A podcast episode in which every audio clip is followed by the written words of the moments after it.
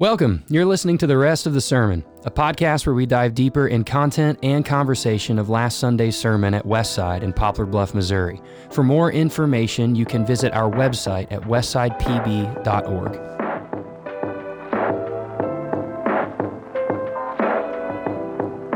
All right, welcome back. Welcome back to the rest of the sermon. And we're back. And we're back. The rest of the sermon playing here on the Rode Class A Servo Bias preamps APHEX on board. Yes, love it. That's the name of the big complex machine that's in front of me that allows you to hear us every week. Fantastic. Jason, how you doing, man? I'm doing good, buddy. How are you? Did you guys survive the storms last night? yeah, my wife and two kids and my mother-in-law slept like babies through everything, and I was up all night. Yeah. Like I just heard all the thunder and lightning. Couldn't This get back to season sleep.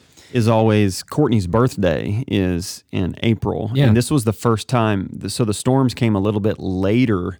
Um, in the season because um, in her birthday towards the end of April, literally on the day of her birthday, there's always like a tornado warning or something like that in the part of the country that we live here in southeast Missouri. So That's crazy. They came later, but we're always ready and and, and aware of Yeah. the storms and stuff. There was one. There was. I, I heard there was a tornado in Doniphan around Van Buren and Ellsinore, and, Don- then, and yeah. east of us as well. Doniphan schools are closed today. There's no power. Trees are down. They get hit in the flooding, the river, man. They get Yeah. hit hard. That poor community, man. Yeah, my goodness. Well, we're back to the rest of the sermon. Uh, thank you guys for tuning in and listening. Um, Pastor Jason, you were just telling me about how uh, you get a lot of response and feedback from people who listen to this. Yeah, it's exciting, man. Yeah, it's really cool. Um, I love that we have an opportunity um, on Tuesdays to sit down here and and sort of unpack um, in depth uh, some things that we can't get to. Uh, in the sermon on Sunday morning that we may not have time for, uh, and and maybe just get down to some real world real world application stuff. And, Yeah. And uh, one of the things that we're blessed that we get to be able to do is to answer questions. Love it. We have an opportunity to answer questions that people sent in. We actually have a question that was sent in this past week. And uh, if you have a question um, that you ever want us to answer on the rest of the sermon, you can send those questions to info at westsidepb.org. Please do. Yeah, send those in because these are great. They're fun to answer. They're fun to talk about, and hopefully, um, we, to the best of our ability, we answer them to the best that we can. Um, pulling from the scriptures and the truth that lies therein. Yeah. and uh, hopefully, you can you know li- live a life in more confidence, knowing uh, a little bit more about the Bible and uh, another subject like we like we have here. Um, here's our question for this week. I was. Are you ready? I'm ready, man. I'm ready. I love it. I was wondering how things like dinosaurs, Neanderthals, other galaxies, and things like that fit into a Christian view. I know it's a broad topic, but I've often wondered and have had non Christian friends ask, and I never know how to answer with any kind of biblical backing. Interested to hear y'all's thoughts. So essentially, we, we have we have a like a three part question here. Like, what's the difference between Darwinism, creationism, Yeah. evolution, and then maybe on the creationism side, young Earth creationism or old Earth creationism? Yeah. Like, what do we have to say about that? What's the Bible have to say about that? Does it matter? Why does it matter? Why not? Yeah. Let's talk about that. Uh, I'm, I'm going to answer it a couple ways. First and foremost, to, to really boots on the ground answer the question, the Bible actually does mention some creatures and some beasts. The Leviathan. Yeah, and then the behemoth. I think it's Job 40 um, in in that area. So so to the person who um, uh, asked the question, you can go to Job 40, and it's really cool. God is talking about all the stuff that He's created. So the Bible does mention in sort of a mysterious way Yeah. um, in Job 40, 41 um, uh, about the Leviathan, a sea creature, and the behemoth, Yeah. and and stuff like that.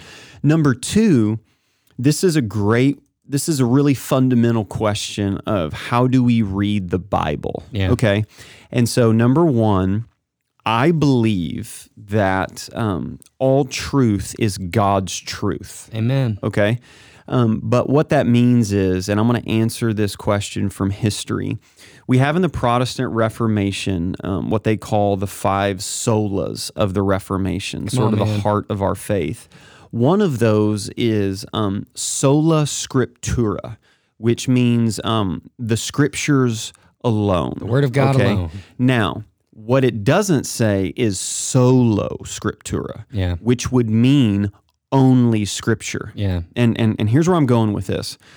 The Bible doesn't talk about everything, Yeah. okay? So when you go to get your oil change, you know, the mechanic doesn't turn to Leviticus. Right. All right. so there's common knowledge, there's common grace Yeah. out there. what the scriptures do speak to is um, everything pertaining to life and godliness Yeah. as i think in first peter or first timothy mentions so the bible talks is complete in everything that we need to know about god Yeah. Jesus and everything that God's revealed about himself, okay? But it doesn't speak to every single thing. And so to answer the question when it comes to dinosaurs, like the Bible doesn't explicitly mention kangaroos Right. You know but but we know they exist in that sense. And so number one the bible does mention some ancient prehistoric um, creatures. Number two the way we read the bible is very very important. It's Yeah. everything that god has revealed about himself and it's sufficient in that. Um, and then lastly number three when it comes to sort of darwinism and worldview and everything like that i'm going to say this um, Darwinism specifically is a worldview, and Darwin eh, has said, and you know this is recorded in his writings, very much so, searched for a worldview that opposed God. Yeah. Okay, so I mean Darwin was a racist. Okay, like I mean, there's a lot of stuff. I mean, in there about evolutionary theory and stuff like that. Slap his bumper sticker on your car. Well, the full title that they don't give you in school talks about the evolutionary evolvement of dominant races. Okay, so you need to study that. That's that's really important. Number 2, I don't believe that science and the Bible are opposed to each other. Amen. I believe that all truth is God's truth and that the Bible, um, I love what Karl Barth said. Karl Barth said that science is man's point of view. Hmm. And I think that's great. I think we're learning how to figure these things out in that sense.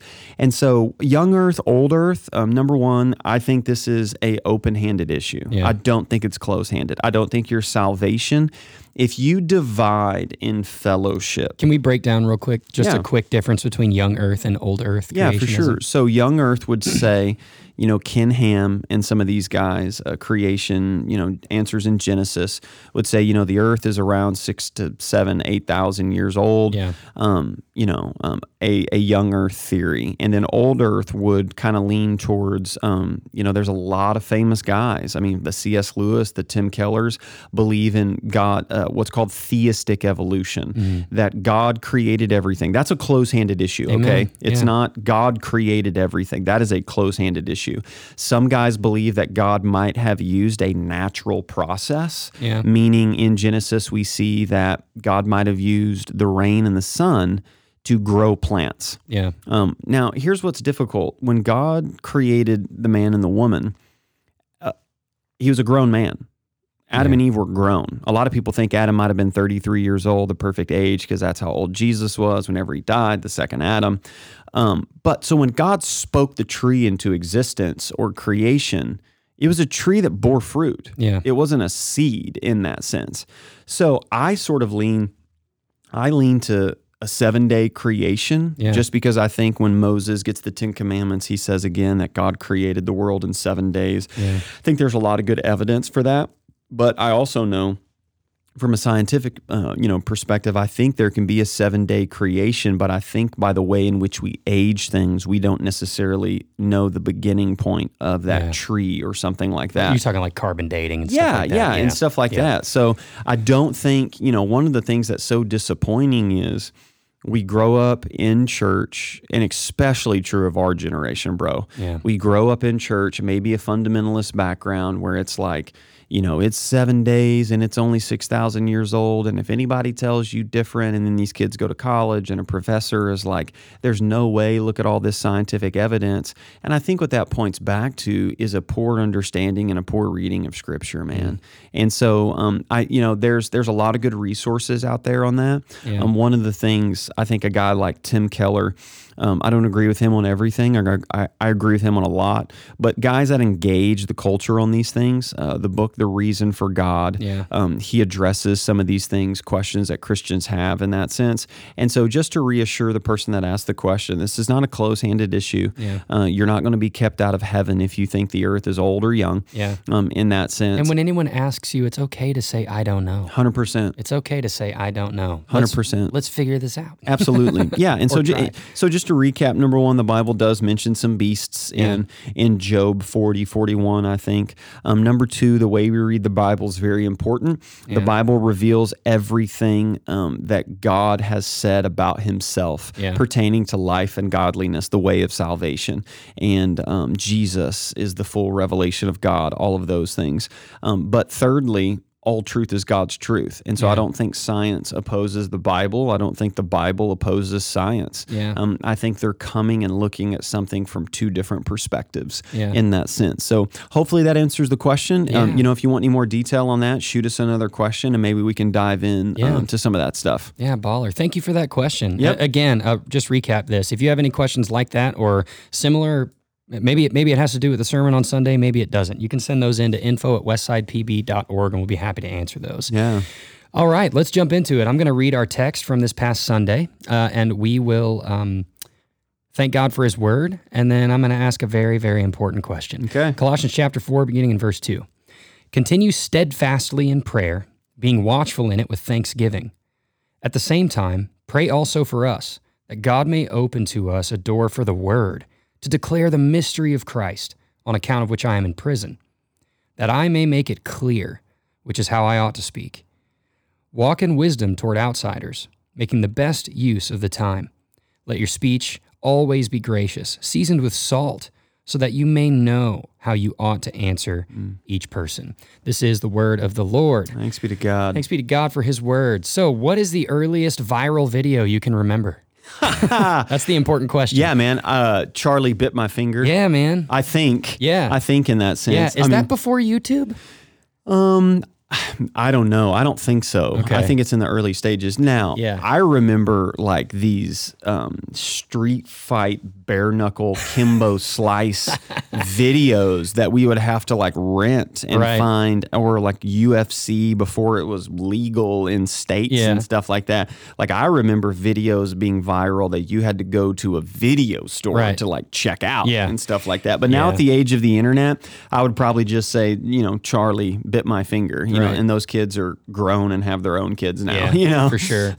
For How sure. about you? For me, it vacillates between two. The first, the first one is it's called Store Wars. This was before YouTube. I think it was on like, oh, I don't even remember Napster? that. Yeah, something crazy like that. Black Sheep or something like that. I, I can't remember the name of it, but um, the video is called Store Wars, and it was essentially a stop motion animation of like fruits and vegetables in a grocery store, but it was themed after a Star Wars movie. Okay. Uh, and it was one of the coolest things that I'd ever seen before. Perfect. That and Homestar Runner. Grew up watching a lot of Homestar Runner. That Okay. was sort of viral um, in its in its context. Um, wasn't ever on YouTube. It was like an old Flash website, bunch of cartoons. It was geared towards college kids. It was really funny. Yeah. Yeah, love those. Love That's those. good. Well, well, the theme for this week is the gospel goes viral, going Yep. viral with the gospel. And we talked a little bit about that viral video um, and used that sort of an illustration to sort of launch us in. And we've been in Colossians for a few months now. I think this week was week 13 Wow, of cool. being in the book of Colossians. And now we're getting boots on the ground and how we talk to others about God and how we talk to God about others. Like Yep. sort of prayer and evangelism are the two big buckets that we talk about this week. But I want to talk about the the the gospel going viral. And you you walked us through the book of Acts and Paul and his journey to Ephesus and how Colossae is impacted by this. Yeah. I want to walk through that for just a moment because it's a fire introduction. So we see in Acts 19, verse 1, and it happened that while Apollos, who was Paul's buddy, was at Corinth, Paul passed through the inland country and came to Ephesus. So Ephesus is like the big hub, the big city, the big culture area in terms of like goods and services. Ephesus is like Poplar Bluff. Like Col- Colossae is like Doniphan, right? Yeah, right, Like, like yeah. Colossae is like this small rural town. They probably like journeyed to Ephesus to get tools and foods Yep. and good goods that they needed, whatever, and then they'd go back home. And so we see in Acts 19:8 a little further, and he entered the synagogue, and for three months he spoke boldly, reasoning and persuading them about the kingdom of God. And then verse 10, this continued for two years. Yep.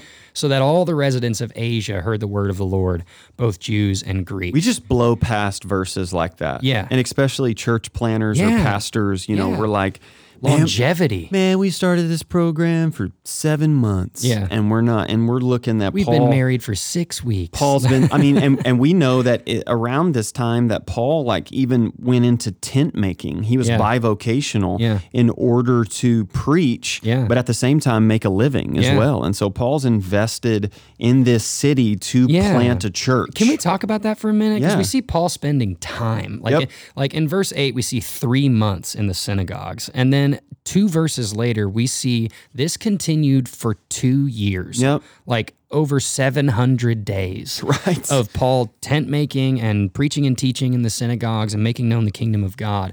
What is the significance of spending or devoting a long time Yeah. sharing the gospel? Yeah, I think rel it's the And- application directly from that is relationship. Hmm. Is that in order for the gospel to go viral and to spread, you've got to know your city, you've got to know your town, you've got to know these people. You got to get a job there. There's deposits and withdrawals. And so the withdrawal is the standing up and saying repent and believe, you know, in the good news. There's a decision. It's persuasion.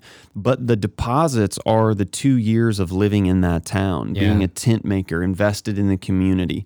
And so it's, you know, it's our words and our works Yeah. at the same time doing that. And we see that through the life and ministry of Paul. Yeah, that's great. And verse 20 of Acts 19, it, it, we sort of have like the culmination of this. So the word of the Lord continued to increase and prevail mightily. Yeah, that's the theme through the book of Acts. Yeah. Yep. Yeah, it continues to prevail. And and I want to be I want to be clear before we launch into this. Yes, it takes our works and yes, it takes our words.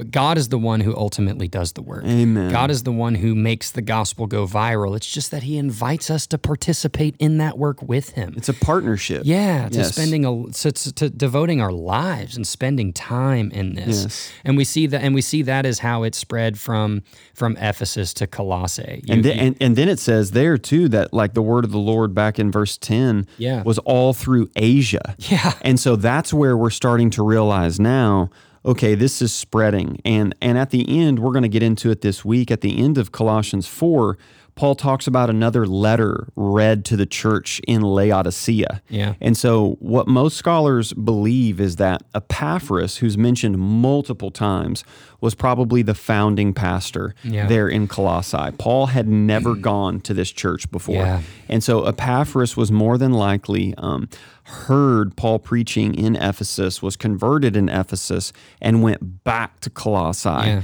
um, and then plants the church, has correspondence with Paul. Yeah. And um, Paul writes this letter per Yeah. Epaphras' request. how long did Epaphras hear the word before he went? Yeah, man. planted. It's really cool. Just the value of that longevity. So awesome. So so so awesome. So the big idea that we that we uh, worked from this week was the gospel goes viral when we one talk about talk to God about people, and number two talk to people about God. Yep. Um, and we sort of spent some time unpacking like reasons why use an acronym for fail F I I F A I L why we fail at sharing the gospel. I want to pause on each one of these and and just talk about it for a moment. yeah.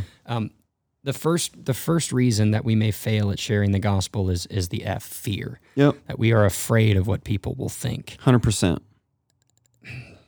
You mentioned it on Sunday, man, but can we unpack for just a moment like how irrational and almost illogical the fear that we have for sharing the gospel is different than like Sure. China, North Korea. Yeah, I think for us in the American West, man, our problem is we just think we live in a vacuum, Yeah. you know, and I, you know, I understand we're a big world power and and all of that stuff, but there is so much. I mean, this faith originated in the Middle East. It is it didn't originate in the West, guys.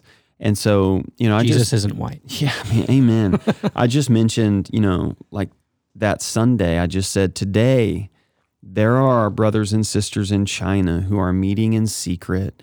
Just read this past week where the Gospel Coalition, which is a great website and resource, is now illegal in China. You cannot go they, on the internet in China. They cannot go to the Gospel Coalition website. And it's crazy to think about that. Yeah. And so we have mm, way more of a social fear Yeah. versus a physical persecution type of fear or Yeah. something like that. And our fear 100% boils down to what they're going to think of me. And I do think that there's a rising hostility to the Christian faith. And, and listen, I'm not, you know, I want to put fun back in fundamentalism, okay? but I do believe that that we are not far away from a preacher standing up and saying, "You're a sinner repent and believe could be labeled as hate speech. Yeah. I don't think we're far away from that. Yeah. But when we get to that, God's going to be good. He's going to be faithful, and he's, Amen. going to, and he's going to see us through. Yeah. Right now, I think we're just afraid that they're going to delete us from Facebook. Yeah. You know, and and I just think it's an irrational fear. Yeah. No, that's good. Well, and I think that fear leads somewhere. Like I, it sort of spills over into the next one, which is A, apathy. Yep. We spend our lives believing that we're really in fear of sharing the gospel. And so we end up just not caring. Yeah. Um, and that really translates to, and I think it's also, it speaks to our culture. I mean, you said this, like apathy sort of stems from like we don't truly, really believe or live as though we believe that, that hell is a real place. Yeah, and that heaven is a real place, that Yes. eternity, yeah, exists. How, how has apathy sort of like crept in? Yeah. in, into the into the church and why is it so dangerous for the believer to be apathetic towards sharing the gospel I think apathy is a product of consumerism. And so hmm. I said Sunday that the greatest threat to the Church of Jesus Christ is not agnosticism or atheism outside the church. Yeah. I think it's apathy inside the church. how does consumerism tie into that It is a I come to this thing, to this church, to these people, and there's a pastor, and he's the one who talks to God, and he prays for me, mm. and I drop my baby off in the nursery, and all of this is here to benefit me. I, you know, a consumer says, What can these people do for me? Mm. And a contributor or a family member says, What can I do for them? And, and, and it's just a game changer of a mindset. But with the consumerism comes apathy of Yeah. I don't really care, you know, what happens or how hard the work was or this, that, or the other, um, because I wasn't a part of it. I wasn't a part of building this. And man, I just think, you know, we even see in Revelation, Jesus tells a church, you've abandoned your first love. Yeah. You've become lukewarm. We will always drift to apathy. yeah Um, and that we see that with Israel in the Old Testament. That's why the prophets came and sort of jarred them back into, Yeah. you know, you're over there, you, you know, you need to come back over here. And so apathy is dangerous because the opposite of love is not hate. yeah Th- those are the different side of the same coin, and, and that's a coin of passion. So Yeah. I love my wife more than anybody else, and nobody can make me as angry as my wife because I love her more than anybody else yeah the danger is is when you just become apathetic Yeah. and indifferent. And man, I, I think social media is very much so leading us to this because people are no longer people. yeah It's just, you know, a, a set of beliefs that I can argue with, and we treat people as if they're not human. Yeah. that they're just a, you know a, a widget on the screen, Right. and, and that's a dangerous place to be. Yeah, for sure. Well, I, I like before we move on to the next one because I believe that the referencing social media takes us into the I of fail for insecurity. But before we get to insecurity, like thinking about this idea of consumerism and the culture, that there's sort of been this, there's sort of been this movement amongst churches. Um, and I, I'm not blaming or pointing out any individual church here. It's just something that I've seen over time, over the last like 10, 15 years, where church is almost made as like a product Sure, church is a is designed as a product. And- Absolutely. And, I think one of the things that I love about Westside and one of the things I love about our church, we're not a perfect church. Come join us if you're imperfect because you'll fit right in. right, but, amen. but one of the things that I love is that uh, our goal is to not um, offer a service that's flashy or comfortable. Um, we, we draw all of our inspiration from the Word of God. Everything is from the Holy Spirit on a Sunday morning through the Word of God. We are driving and striving for people to be more biblically literate, Yep. to love reading their Bibles, to love Christ more. And a lot of that is really hard to do. Yep. And a lot of that is really difficult. Yep. And it's really hard to package that into a product that people want on a Sunday morning. And I think it's, you know, let me speak to this. We strive for excellence. Yeah. For sure. Yeah. I mean, when it comes to a Sunday service Yes. or a program Yeah. or anything like that, we're not just jumbling some stuff together with some duct tape Right. and glue, you Yeah. know. It's um there's excellence there. Whatever you do, work heartily as for Yes. the Lord. We Yes. believe all of those things. But at the end of the day, it's not a product to Yeah. consume. Yeah. And I think what, that's one of the main things that Jesus taught in the kingdom of God is Yeah. that this is a life Yeah. that is lived every single day Yeah. in the ordinariness of all of that. Yeah. So yeah, it's a good point. Yeah, man. it's a family. Um, so fear, apathy, and then thirdly, insecurity. What do you mean by that? What do you mean by insecurity? Yeah, I think if we're honest, a lot of the reasons why we don't share our faith is because we don't know our Bible and we don't know the faith that we're sharing. You know, you know, I I wrestled with almost the big idea being when you love Jesus, the more you love Jesus, the more you'll share Jesus because that's just a natural byproduct of Right. anything that you love of a coffee. Yeah. Oh man, you got to get this brand of coffee Right. or this restaurant or this movie or this anything. We Yeah. we share what we love, what we Yeah. enjoy. We want to explain and engage with others. And I think the insecurity comes from, you know, maybe a little bit more fear of if they ask me a question, I don't know what I'm going to say. But I told the story. I'll never forget being on staff at a church in a big city. And the pastor was sort of planning out a, a very evangelistic Sunday, meaning Yeah. at the end of his sermon, he was going to give an opportunity for people to respond to the gospel. And he wanted the elders of the church to be up front, to pray with people, and to lead them to the Lord in that moment. Yeah. And um, a gentleman who was like third generation in that church, who had grown up in church, knew all the lingo, all of that stuff, raised his hand and said, I can't be a part of that. I can't do that on that Sunday. And I'll never forget what the pastor, you know, why. And the guy said, because I've never led anybody to the Lord. I've I've never done that. I've never walked with somebody in a moment of repentance and brokenness and said, This is what the Bible says about this moment Yeah. and it was shocking Yeah. to me because this person served, this person led, this person was, you know, the varsity Christian, and that insecurity was there. And I, man, I think that's a failure on the church, on pastors, on discipleship, on everybody. I don't Yeah. think you can point to one thing and say that's why that happened. I think it's a failure across the board. Yeah. Yeah. Well, and that ties into that last one, the lack of biblical literacy. Yep. Psalm 1. Love this. Blessed is the man who walks not in the counsel of the wicked or stands in the way of sinners or sits in the seat of scoffers, but his delight is in the law of the Lord, and on his law he meditates day and night. Yep. Ultimately, Jesus is the one who perfectly fulfills this verse. He's the one who meditates and delights in the law and does not walk with the wicked or sit in the seat of scoffers or any of that. But the implications for us time spent in the word, time spent in the text. Yeah. How does time spent in God's word benefit our ability to share the good news? Mm, that's good. Yeah. I think it's in First Peter, you know, the biblical term for this is apologetics, Yeah. Which is when an outsider, which is the language Paul uses in Colossians 4, asks a question about your faith Yeah. that you are to give an answer, Peter Yeah. says. And that's where apologia, that's where we get that word apologetics from. And the understanding of that is is very I mean, if you were to ask, how do I get to your house? Right. You know the directions because you drive it Right. every day. You're Yeah. familiar with it. So therefore you're going to be very confident in explaining how to get to your home. Very man, there is nothing. There is nothing that can replace simple, ordinary daily Bible reading. Yeah. Nothing. Amen. I don't care about how big the systematic theology book is. Right. I don't care about Francis Chan's new book. I, lo- I love that guy. Yeah. It's going to be a great book, I'm sure. There is nothing Yeah. that can just replace simple, ordinary, Yeah. daily Bible reading Yeah.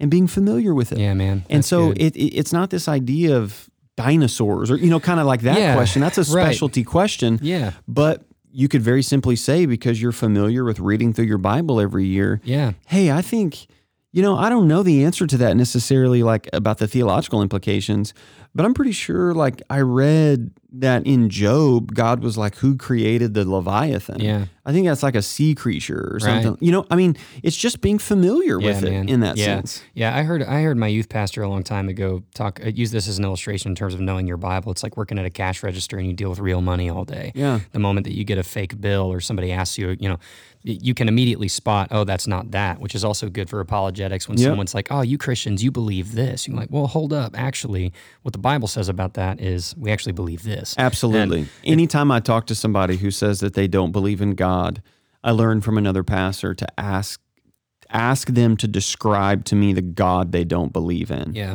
And when they do that, I almost 100% of the time say, Man, I don't believe in that God either. Right. Uh, that's not the God of the Bible. Right. That's not Jesus in Yeah. that sense. Yeah. And that only comes from Yeah. just being familiar with that. That's good. That's good.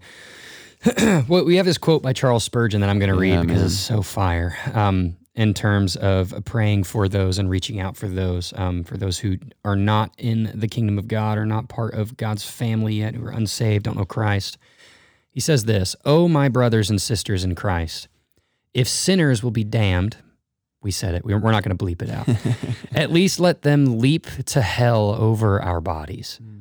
And if they will perish, let them perish with our arms about their knees, imploring them to stay, and not madly to destroy themselves.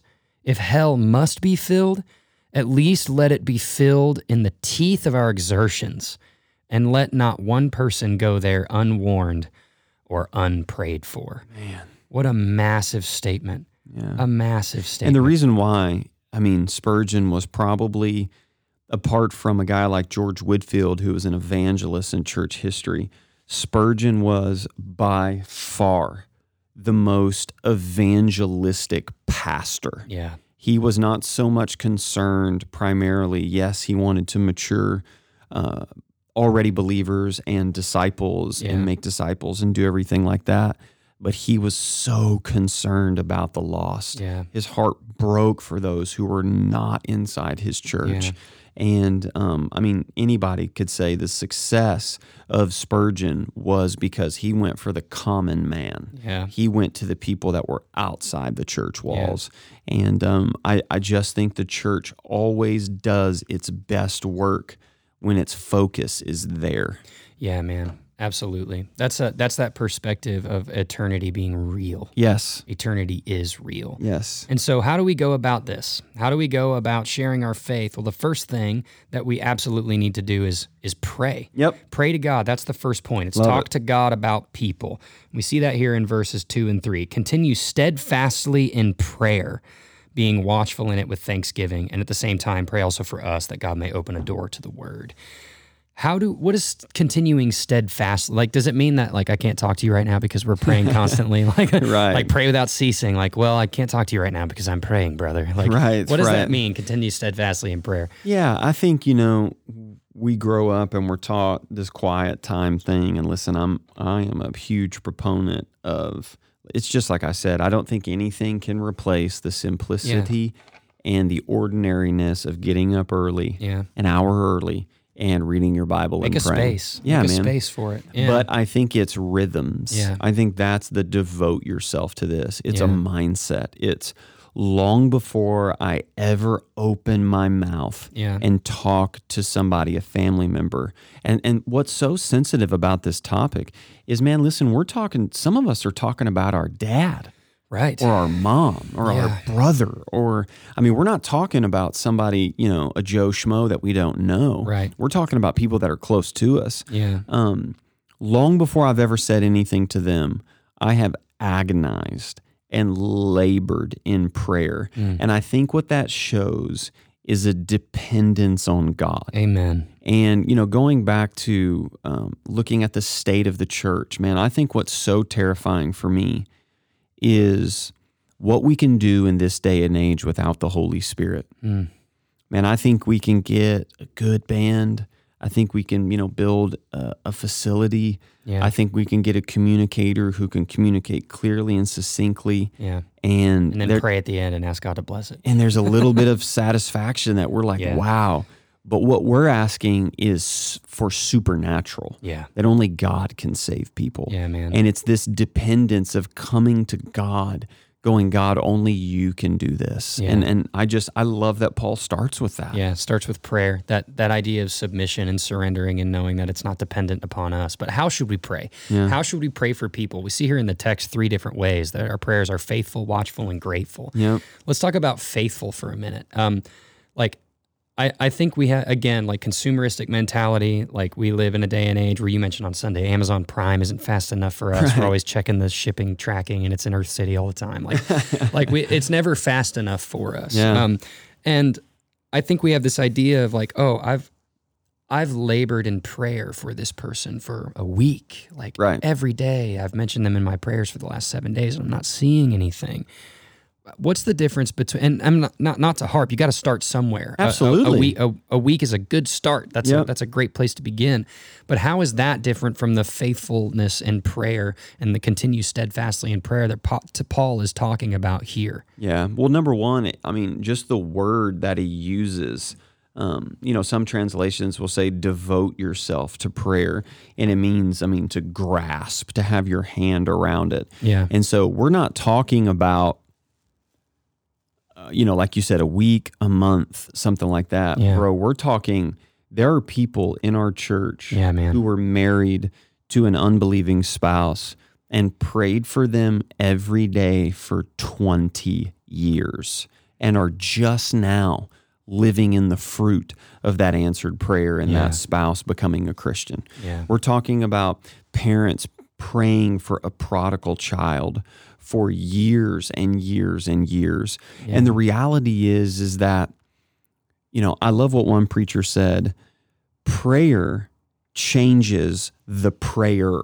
Yeah. Prayer Yeah. changes the prayer. And so you're going to God on behalf of this person, but in reality over time you realize that you're being shaped Yeah. by God in all of this. Yeah. And and I think that comes through faithful prayer. And you know, we said just as in, you know, exhortation and to spur us on that God's delay is not his denial. Yeah, man. I mean, it's so That's good. important to see in scripture, I mean, how long people prayed for things. Yeah, man. And so if you're in a season right now, please let me tell you, if you're in a season where you, you've been praying on behalf of an unbelieving loved uh, loved one in your life and you have not seen God answer that prayer, Yeah. do not give up. Yeah.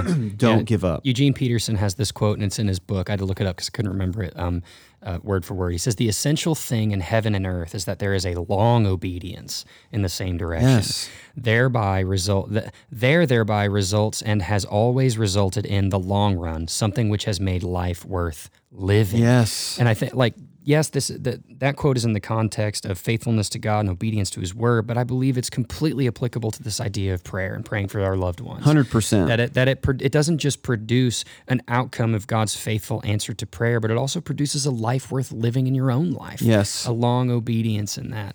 Um, so we see faithful. Uh, our prayers are faithful when we pray for people. But secondly, it's also watchful. Yeah. You said this is like a military term, and and uh, what.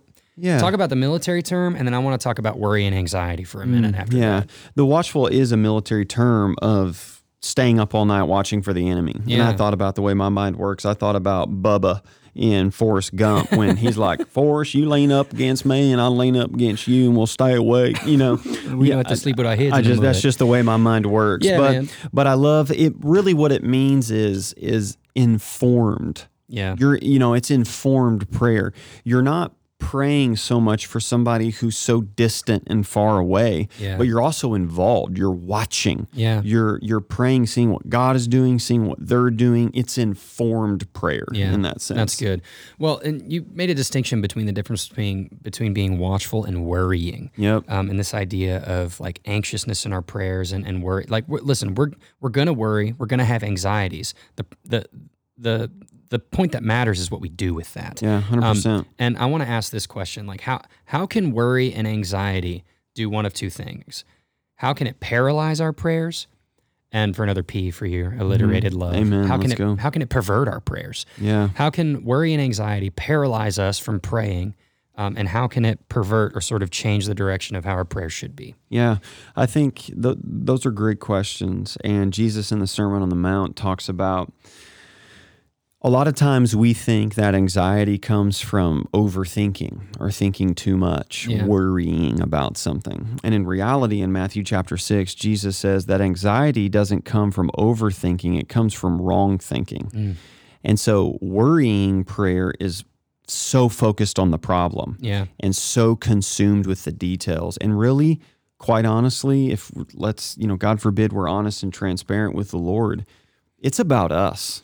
It's really about us and how it affects us and how we're perceived and everything like that. And I think it paralyzes our prayers in a couple ways. The first one would be that it it makes us feel like the problem's so big, why even deal with this? Hmm. Once I start praying about it, my mind starts overthinking and it just gets so vast and it's so big Yeah. that I just essentially give up. Or number 2, all we do in the prayer is focus on the problem Yeah. and focus on the sin. So it's just, you know, paralysis by analysis Yeah. in that sense. And and then lastly, I think it perverts it because it makes prayer something that it's not. Yeah.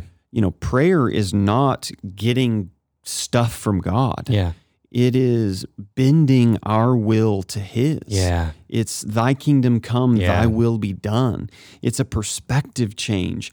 It is I love what Eugene Peterson says. It's as a as breathing is to humanity, so prayer is to a Christian. Yeah, man. It's the relationship. Yeah. That's what it is. And so I think it perverts it because then it makes it something that it's not. Yeah, yeah, we are to be watchful in that. And lastly, to be grateful. Yes. Grateful in our prayers. How can your prayer life change if you just simply thank God for for him? Thank Yeah. God for Christ, for his word, for for what he's blessed and given you in your life. How Yeah. how different would your life be? How I love this Yeah. cheesy sentence that I learned from another pastor is that gratitude is the attitude that sets the altitude for your prayers. Wow. I love that. It's, it rhymes. I'm a fan of rap music. It all makes sense. That's great. But I think the difference is instead of focusing on what you do have, what does it look like to thank God for what you do have? yeah. I mean, instead of being in a season of life going, you know, maybe you're listening to this and you have young kids and you're just in the thick of it, or you're in a season of sickness or doing something like that, and your prayers are just consumed with getting out of it. And listen, Yeah. that's our heart's desire. That's okay. Yeah. But I don't think that should be all of it. What does it look like? In the terminology that we use is these kairos moments Right. where we are aware of the kingdom of God breaking in Yeah. rather than praying to God about getting out of this season. What does it look like to ask God to bloom where you're planted Yeah, now? That's God, good. do something in this season now. And Yeah. I I just think that starts with gratitude Yeah. in that sense. That's really, really good. God's always present and at work in those moments. Amen. The kingdom of God is working in those kairos moments and even when you're not aware. Uh, but it's helpful to be aware and it fuels our gratefulness. Yes. Um, you asked this question. Uh, well, I, it was an old Puritan question. Uh, if God answered all of your prayers from yesterday, how many people would be saved today? And, And li- then you could hear a pin drop in the soul of your own mind. Yeah, because- man, that's yeah. it. That's the question, bro. Yeah, man. Yeah, absolutely. I mean, I mean, I mean, if we really believe in this, and if we really say we love people, um, there's a great YouTube video, and we'll post it in the show notes of um, Penn from Penn and Teller, yeah, who talks about evangelism. So Penn is a very outspoken atheist, but very engaged in conversation. And it's late at night, and his hair's all frazzled, and he's in his hotel room, and he's talking about an experience that he just had. It was an experience of a guy who had come to his show multiple nights yeah, and then finally at a meet and greet after the show approached Penn with a Bible and said, I know you're a non believer. I've been praying for you, shared the gospel with him, said, please read the Bible if you need anything. And Penn said that he was so shaken by the fact that this guy really believed. yeah, But not just that, but that he really believed that he cared for Penn. yeah. That Penn wasn't just some project Right. of, you know, I can convert him and then I can post it on Instagram. Right. that he and he said, I don't know as a non-believer and, and an outspoken atheist, I don't know if I've ever felt so cared for Yeah. by somebody. Wow. And I think if we say we really care and we really believe, a question like that is the gauge, man. Yeah. I mean, even when it comes, I'm I'm convicted as as leading a body of believers. I mean, do we pray enough corporately? Do we pray Yeah. enough as a church for lost people in our community? That's I mean, good. I mean that's a gauge for us, man. Yeah, absolutely. That's really, really good. I was just looking for that video and I think I found it. I don't know. I'll, I'll screen it, make sure it's not full of swearing, but we, yeah, we we, def probably need to. Yeah, do that. That's can, good. We can maybe throw that in the show notes. Um, Yeah. I think I found it, but, um, but yes. So, so continuing steadfastly and praying faithfully and watchfully and gratefully. Um, and then we also pray for opportunities, um, that God may open up a door, as Paul says in the text. yeah. And again, this perspective comes from it's why we pray. It's we, we pray because we know that we can't save people. We don't go on revival and soul winning missions because we're not the ones who do the saving work. Now we are the ones who participate in the work. Yes. We till the ground, we can plant the seed, we can water it, but God's the one who makes it grow. Amen. And so we pray for an opportunity. And I, I think many of us think of as an opportunity as like this perfect divine moment where, where someone will ask us like out loud. Because maybe, I mean, we've been we've been taught this like growing up in youth groups and stuff in the Bible Belt. I want what you have, brother. Right. Like, can you tell me about Jesus? Like this divine moment. I want I can you're tell different. you- Yeah. I ahead. can I can tell you three times. Yeah, that that's happened in my Yeah. life. So more often than more often than not, these opportunities that we prayed for, that we pray for, present themselves in really ordinary moments. Yep. In really ordinary moments in our ordinary lives. And I love what we said in the in the sermon series we did a while back called Extraordinary Times. God uses ordinary things to create extraordinary things. Yes. Um, and ord- what was it? Ordinary people to create extraordinary To accomplish extraordinary things. it. That's, the that's the things. Bible. yeah, man. Yeah, every single story that you see through the patriarchs all the way up into the New Testament. Yeah, yes. Jesus says, they're like, what's the kingdom of God like? And he's like, it's like a sword. Right. He doesn't say that. Yeah. He says it's like a farmer. Right. Got some seed. You look at the Son of God in the context in which he came into the world. Yep, He was not- incarnation. yeah, man. He he was he was a carpenter for 30 Yes, years. yes. And a baby for, you know, four years or, you know, two, whatever, baby, toddler, and then grew up, and obedience to his parents and all that. So more often than not, these opportunities that we pray for present themselves in really ordinary moments. What are what are some examples of an opportunity to share the gospel some with Yep. someone, like an ordinary opportunity? Yep. I think number one, it comes with awareness. That's what Paul's asking. He's not only asking that God would open a door, but I think, you know, when you read the text, God may may I be aware that you've opened the door. Yeah. And and I think it's going to happen with relationships that you have. And so just an, an example off the top of my head, we have a very dear lady who goes to our church, plays the piano and is just a saint. I just Yeah. we just love this lady, love mm-hmm. her family.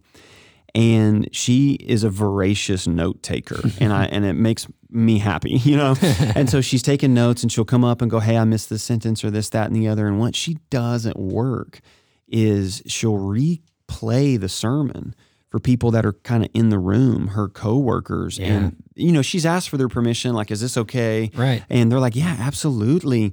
And then she engages in conversation, shares that with them, prays with them. Yeah. She is so on deck for the door to open Yeah, man. that she's aware and that she's ready. Yeah. Listen, I think it happens in our everyday life. Yeah. Now, I think there are inclinations and opportunities, you know, and I shared a story in the 11 a.m. of when Courtney and I were in St. Louis and I just felt a prompting by the Holy Spirit. We, Yeah. we, we heard this lady talking on the phone and just having a brutal conversation and she got off and was bawling and we just asked if we could pray for her and we let her know that God loves her Yeah. and and all of that. I think God does that, but I think he does that in a sense that you're almost not supposed to know the outcome of that. Right. Because it's not about you. Right. You're just the instrument. Yeah. And so in those moments, hey Jason, you get to be a part of this. Yeah. Has nothing to do with you and you're never going to know the outcome of that lady's life. But what you do know is that you were obedient to a prompting, Yeah. which is great. But I think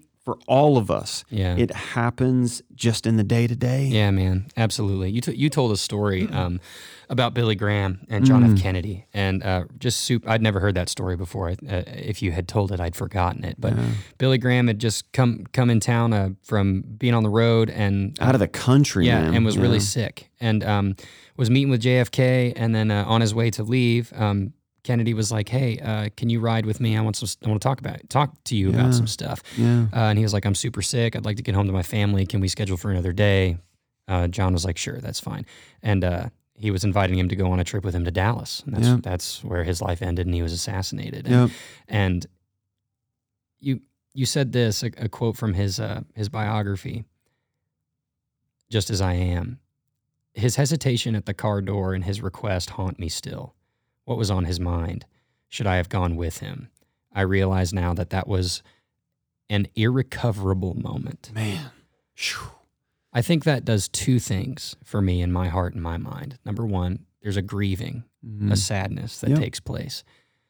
But number two, there's also an understanding that we will fail at this, That's the whole That- reason why I use that it. we will miss opportunities. What do we do when we miss those? yeah, Like, yeah. I do think we shame and guilt ourselves? Do we, Yeah. like, how do we respond to that? No way, because I think you know when you're driving down the road and you see somebody walking and you're like, you don't give them a ride, and you're like, oh my gosh, I want to die, and go up to the pearly gates, and God's going to be like, I was that guy on 67 North, and you need to give me a ride, and like people guilt and think about that stuff. Right. The whole reason why I use that illustration, because I said when it comes to sharing the gospel and evangelism, probably the most famous person ever would Yeah. be Billy Graham. Yeah.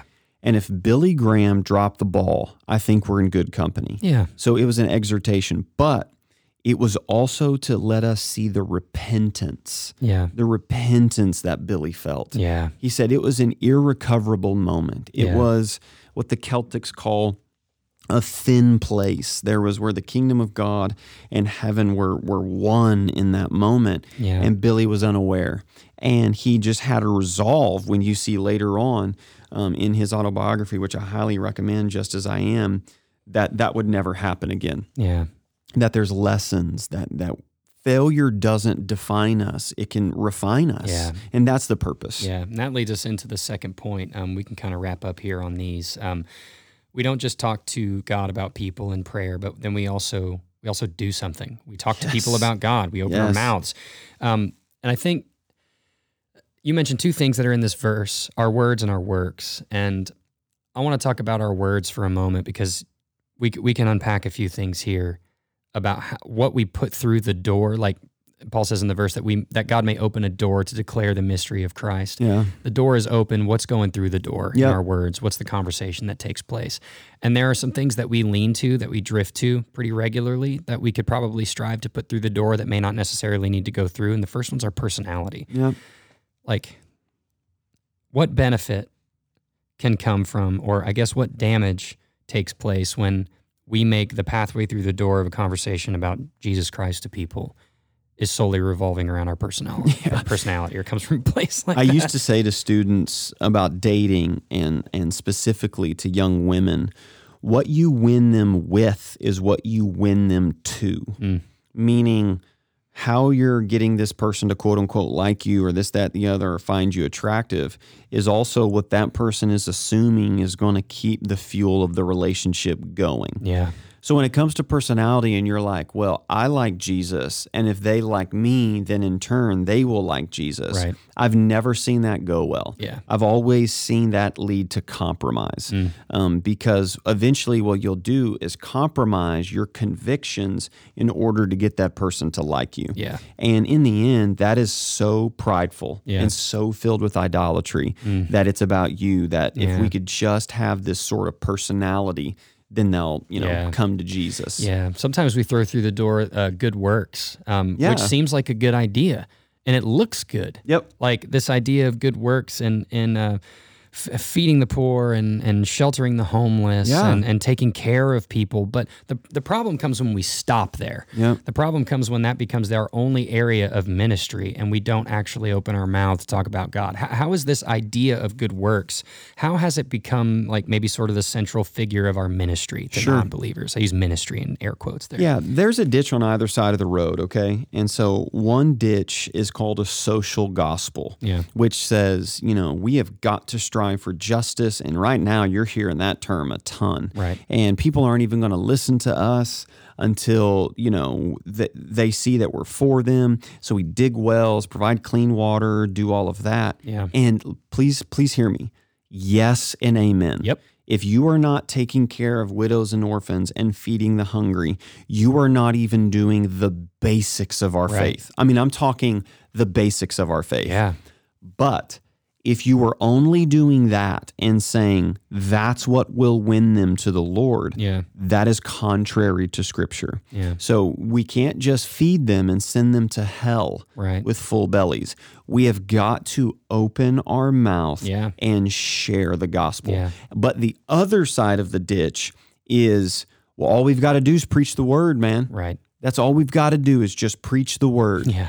And all of those people are angry. Okay, there's those personalities are always angry, and so Oh, they're yeah. like, we don't. What changes society is not a social gospel; it's just the preaching of the gospel. All we got to do is preach the gospel. Yeah. That's like the dumbest thing I've ever Right. heard. Yeah. because Jesus healed blind men. Yeah. He fed hungry people. Yeah, man. And so it's both and Yeah, in that sense. absolutely. Another thing we try to shove through the door, and you, I can't. You went there on Sunday. Oh, You said it. Politics. Yep, I did. Um, it's a pretty common theme. I've seen it as well. You mentioned it in your sermon that um, there are comment threads online where you see people who who point to conversations of seething believers who Yep. are just vehemently vomiting venom. I just did three V's. That's awesome. Yeah, that was really good. All over one another, and they say that's why I'm not a Christian. you guys are not loving, and you are not caring. So, and a lot of it revolves around the the, the context of political conversations. yeah, So I got a couple questions about politics. absolutely. Number one, do our political affiliations matter? yeah. Do they matter? And number two, do they belong anywhere in the context of us sharing the gospel with others? Well, that's great. Um, Republican or Democrat, Sure. Libertarian, but whatever party, name it, Green Yeah. Party, yeah, Solidarity. do they matter in Yeah. this sense? Um, I think yes, and here's why. yeah, Because it shows that you're involved um, where God has placed you. Mm. So you're involved in your community, you're involved in the social work and the aspect of the gospel. yeah, They are not ultimate. yeah, They are not ultimate. Your Yeah, political affiliation is not ultimate. yeah, I mean, I just can't say that enough. Yeah. It it blows me away that there are literally groups of people on either side of the aisle yeah, that say there's no way you could be a Christian and be a Democrat. oof, There's no way that you could be a Christian and be a Republican. So the people on the left are saying Right. there's no way that you could be a Christian and be on the right because you don't care about social implications, you don't care about loving people, and then the people on the right are saying there's no way that you could be a Christian and be on the left because you don't believe in this truth and that policy and this.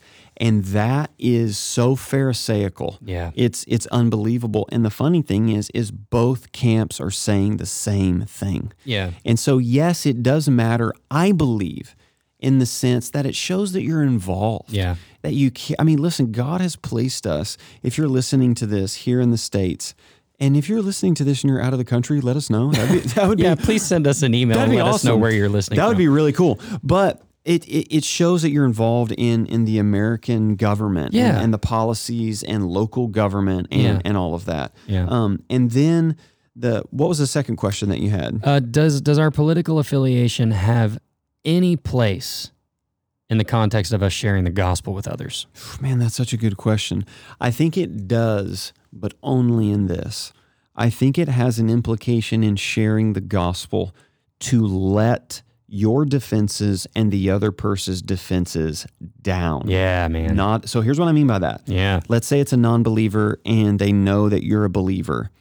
And you in a conversation say something like, you know, it's so heartbreaking to see what's happening. You know, I sort of kind of lean this way. I don't really know. I'm just so heartbroken and it's not ultimate for me. Yeah, Oh, yeah, yes. yeah, Yes, Yeah, I man. think that's fantastic. And Yeah. secondly, I think it can be for some types and some personalities to engage with them as to what they're passionate about. Yeah, man. So let's say that someone's, you know, a hardcore Democrat and they're so involved in climate change and the social aspects of those things. Us as a Christian, we can go, "Hey, we really think creation's important. right. We believe God created it. Yeah. And we believe that we should be good stewards Yeah, of the man. planet that God's given us. Yeah. And so, yes, I, I, I love what Tim Keller says. What you have to do is number one, you have to enter their worldview because Yeah. that's what Jesus did for us in the incarnation. Yeah. He entered the worldview, but then he exposed the faults in the worldview. Yeah. And listen, the only way that you can do that is to know their worldview sometimes better than they do Right. without bashing anybody. Right. And then thirdly, you offer a solution to their worldview. Yeah. And so yes, I do think it plays a role in it, but I think it's it's it's a means Right. to something else. Yeah, yeah. It's not the end. Yeah, I, I see threads and comment threads sometimes and, and posts that are like, "Hey, I'm I'm gonna I'm going to change your mind. Here's all the data. Here's Yeah. all the statistics. And it just ends up being this heated, seething argument. And and because those decisions are, are not because politics are so ingrained in people's identities now and our Yep. identities that you're no longer saying I disagree with that. You're saying I disagree with who you are. Yep. And I think that can almost help us to a degree because we see the source of that is not what we believe about politics, it's what we worship in our hearts. Amen. It's what we glorify and what we hold up. You said on Sunday, we don't worship a donkey, we don't worship an elephant. We worship the lamb that was slain and the lion that is to come, man. Yes. And that is good news. Yes. That's good news. So, politics, I got so much more we could talk about that, but we're running in on our time here. Life lessons is the last one. Um, you said this before the gospel isn't good advice, it's good news. Gosh. Like, Yes. how can good advice be damaging to someone in pain, like who really needs to hear good news Oh. instead of good advice? I mean, I- you know, I just think of working in a funeral home as being an in-house chaplain, Yeah. and these platitudes and, quite frankly, ignorant statements of, you know, well, God, you know, needed another angel, or you know, just God will never give you more than you can bear, or just these type of Please don't say those to someone who's lost somebody. Mm, just don't Yeah, say just them. don't. you know, Yeah. in that sense. And so I think, I'll, you know, oftentimes, I think people do come to Christianity because they want a practical, hey, my marriage is failing. I hear that church is supposed to be good about that. Help me in my marriage. Right. And then we can show you some stuff, but at the end of the day, it's not about your marriage. Right. It's about God. It's Yeah. about Jesus Christ.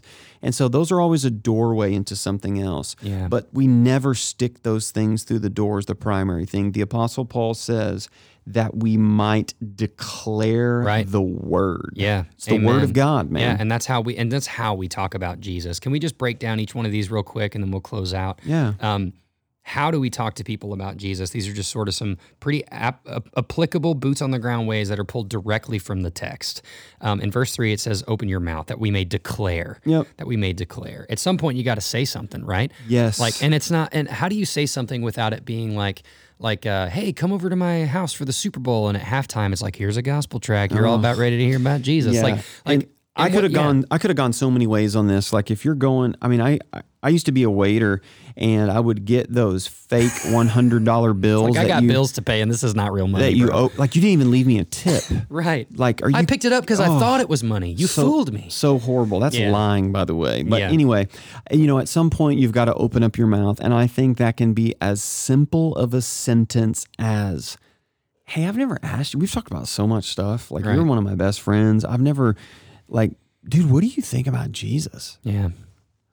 Like that's it. Yeah. I think I think God can use that. Yeah. I think God can use that to build a conversation. Yeah. And then for you to declare A like, conversation that might take time. yes. That might take your faithful, long obedience to have maybe a six month, one year, It's five not- years, 10 years long conversation. it's not a sales pitch for a Right. timeshare. Right. You know, that you know there's not a signing at the dotted line at the end. Now, Yeah. I do think that there's moments where you call someone to a decision, Yeah.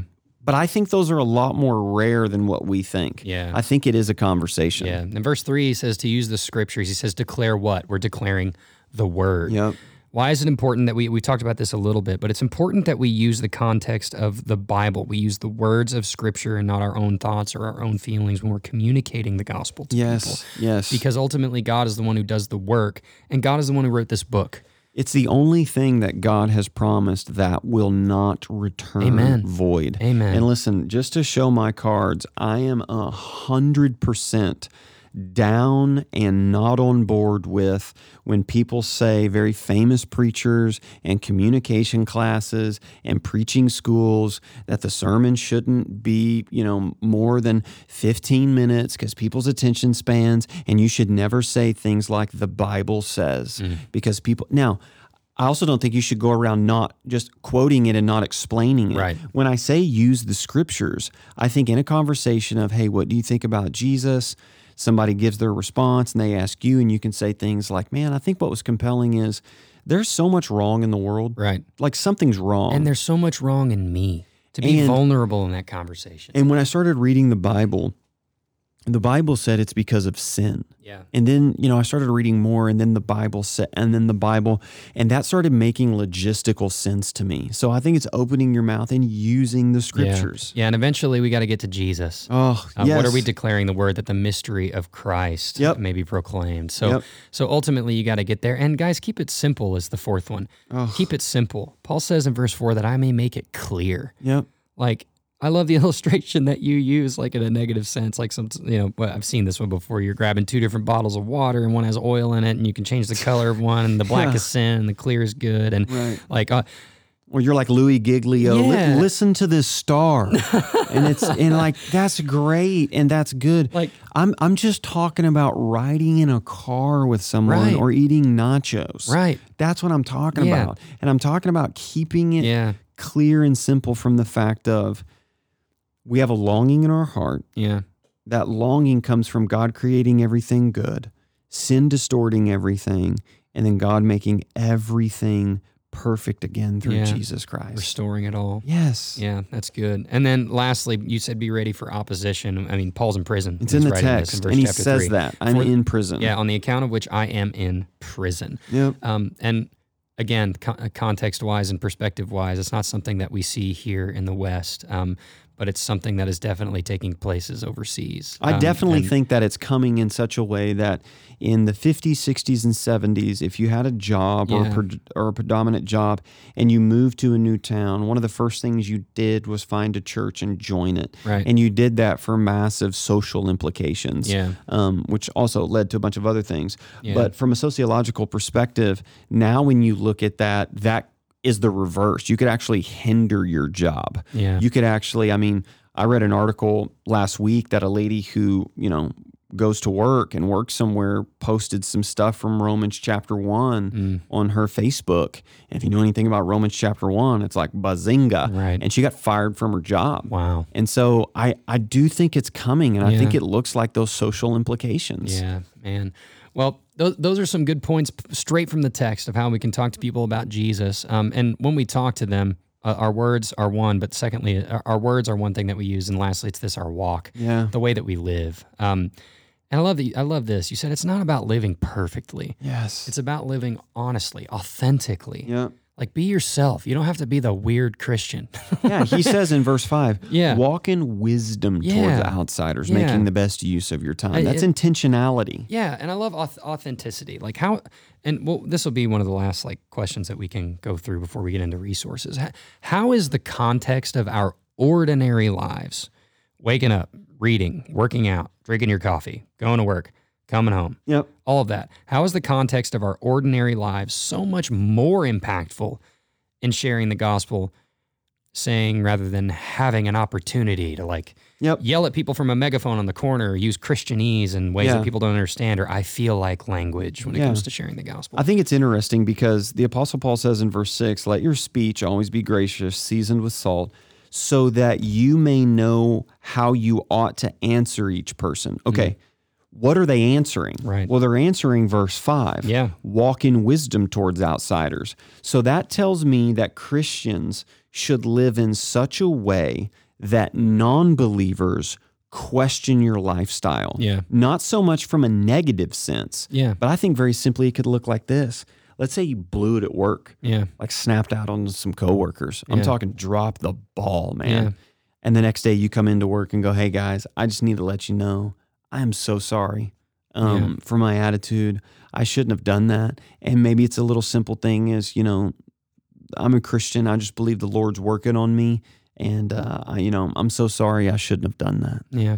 or let's say the coworkers and everybody's gossiping and hammering the boss and doing that stuff and maybe you just leave the room you Yeah. you walk away from the water cooler the coworker comes up and is like hey you know i've noticed that you kind of walk away in these moments and stuff why why do you do that and you're just going man i'm i have problems with our boss and stuff too but i'm just i don't want to go that route of gossip you know Yeah. i mean i think that's the authenticity Yeah, of what it looks like. And like it's auth- it's real. It's not Yes. I'm holier than you because Yes. I'm refusing to engage in what you are. It's not- I am truly and honestly, authentically convicted by what is going on, and here is my honest response. and it's not by our Instagram and Facebook Right. of what we're showing open everybody. your mouth.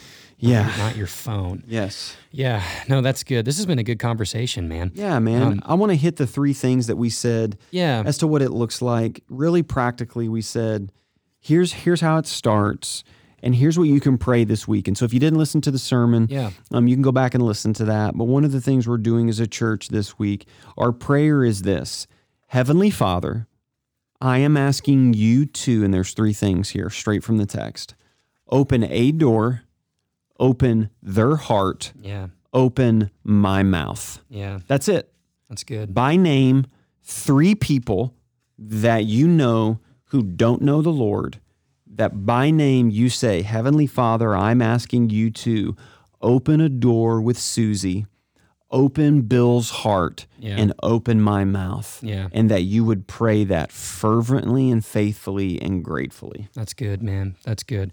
I'm going to close this out here with a scripture and then give us a little bit of information. Well, actually, I'll, I'll give us that and then we'll end with God's word. Um, any resources that we have that we can throw into the show notes might do the pen might do the Penn Jillette one. Yeah, man, that's a really cool thing Um, yeah. to see. Ooh, I forgot about this one, the art of neighboring. Oh, yeah. I was going to share that on the podcast. You can. So this is a really cool resource that I learned in a cohort this week about, and um, it's essentially a, a a church a church based in Arvada, Colorado. Basically, wanted to start this movement during COVID that impact since they weren't able to gather in their Yep. buildings. They wanted to impact their empower their people in their church to impact their neighborhoods that they were in, and it's a really great resource. And I'm just the only thing that I'm going to give you from this. You can look up whatever you want, but there's a diagram on this that's really awesome. It's essentially like it looks like a phone keypad. It's like nine little squares, and the middle square is your house, and then all around it are the houses that are adjacent to you. Yeah. And the challenge is know your neighbors. Like know know the fir- know know your neighbors' names who basically are in, in your like Yeah, start there. Know your neighbors' Know their names. names. Make a point to talk to them. Pray for them with your families out loud. Pray for this family that lives in this house in this house. When you see them, make a point to have a conversation with them, and that right there, right there is an opportunity. Hundred Right, you, percent. you can talk to God about your neighbors and your people within the context of your neighborhood and where you live, and then you can be intentional and talk to them, and God will create an opportunity for you. Yeah. absolutely. There's, there's two books that I would recommend. Number one, um, it's a little bit archaic language, but it's really great to kill the apathy in you. Yeah. And the quote that I quoted from comes from Spurgeon's The Soul Winner. Mm. And so it's a great book. I think it'll just light a fire underneath you. And then uh, Mark Dever and Nine Marks have a real thin book um, just called Evangelism and kind of how the whole church speaks of Jesus and everything like that. But I think those Yeah. are two simple resources. But your art of neighboring Yeah. is Yeah. fantastic. We'll put, we'll put a link in the show notes for their website on the resources page. You can thumb around there, and then um, uh, that diagram is on the the toolkit that's there on their website. Yes. So very very cool, awesome. Well, as always, thanks for joining us for the rest of the sermon. Um, you can visit, you can worship with us uh, in in our in person gatherings um, from now until the twenty third. Right, uh, the twenty third is our first Sunday to ten a.m. Right, the one service. Yep. Yep. Um, and uh, so from now until the 23rd, so this week and next week, uh, you can worship with us at Westside at 9 a.m. and 11 a.m. And our live stream goes on Facebook at 11 a.m.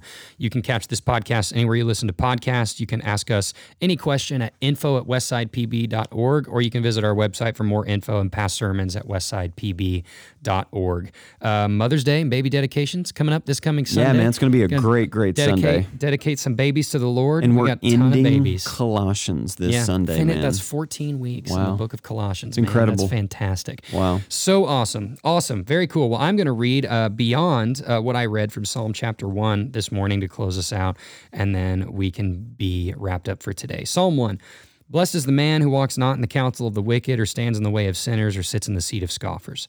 His delight is in the law of the Lord, and on his law he meditates day and night.